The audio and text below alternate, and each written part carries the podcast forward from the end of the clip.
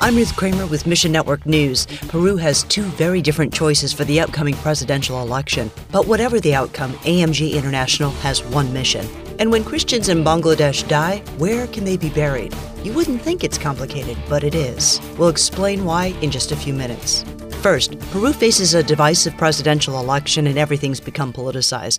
The Shining Path terrorist group, once a powerful communist army in Peru, murdered sixteen people just last week. Meanwhile, the country has the highest COVID nineteen death rate per capita in the world, according to recent statistics.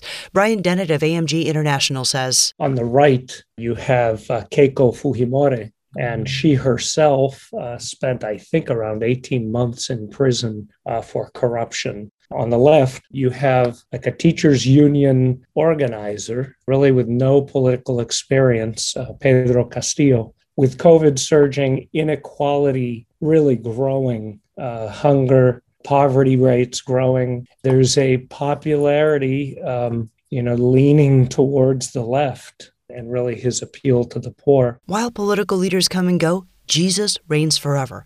Join us in asking God to give Peruvian Christians wisdom and love. Plus, you can join A M G's work offering to help those in poverty. Get the details at mission news dot org. We have quite a presence in, in Peru, and we have really been focusing on providing food and, and basic needs for people uh, that really are suffering right now.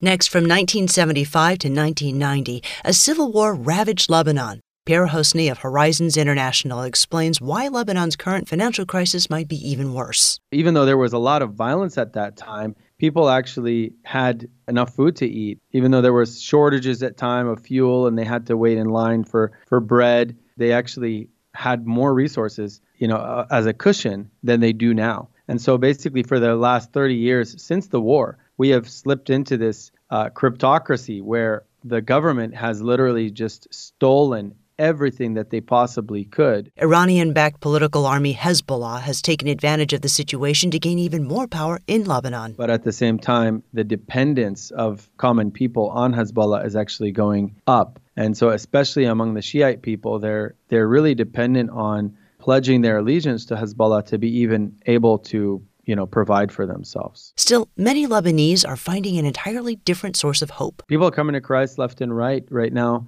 as they are desperate to put their hope in God instead of in the government or the uh, the world around them. They're losing hope in the things that they had been trusting in.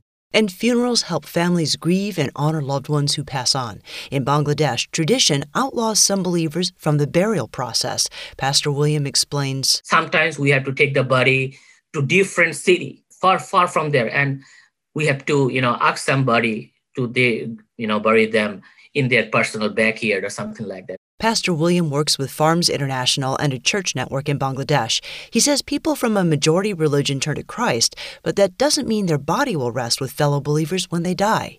Bangladesh allocates cemetery land by religion, and the separation is austere. The traditional Christian cemetery, they don't allow the Isai, the Muslim background believer or a Hindu background believer, to bury the body in the graveyard because they are fear of persecution. For some, the death of a family member becomes a test of faith. People, they come to the believer's house and said, come back to Muslim religion again so that we can allow your family's dead body to bury in our graveyard. We don't have any church building. We have eighty-five churches, house churches in different places. We need a church and we need a graveyard. Ask God to strengthen believers from a Muslim background so they don't turn back to Islam, and pray the church network can obtain funds and the property needed to build a graveyard.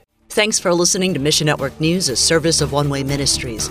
M N N depends on you, our listener, for support to keep bringing you the news and helping you find your place in the story of the Great Commission. And when you give, you enable all of us to come together, appreciate great stories, experience breakthroughs, and build relationships. So would you consider joining us today? Look for links at mission news dot org. I'm Ruth Kramer.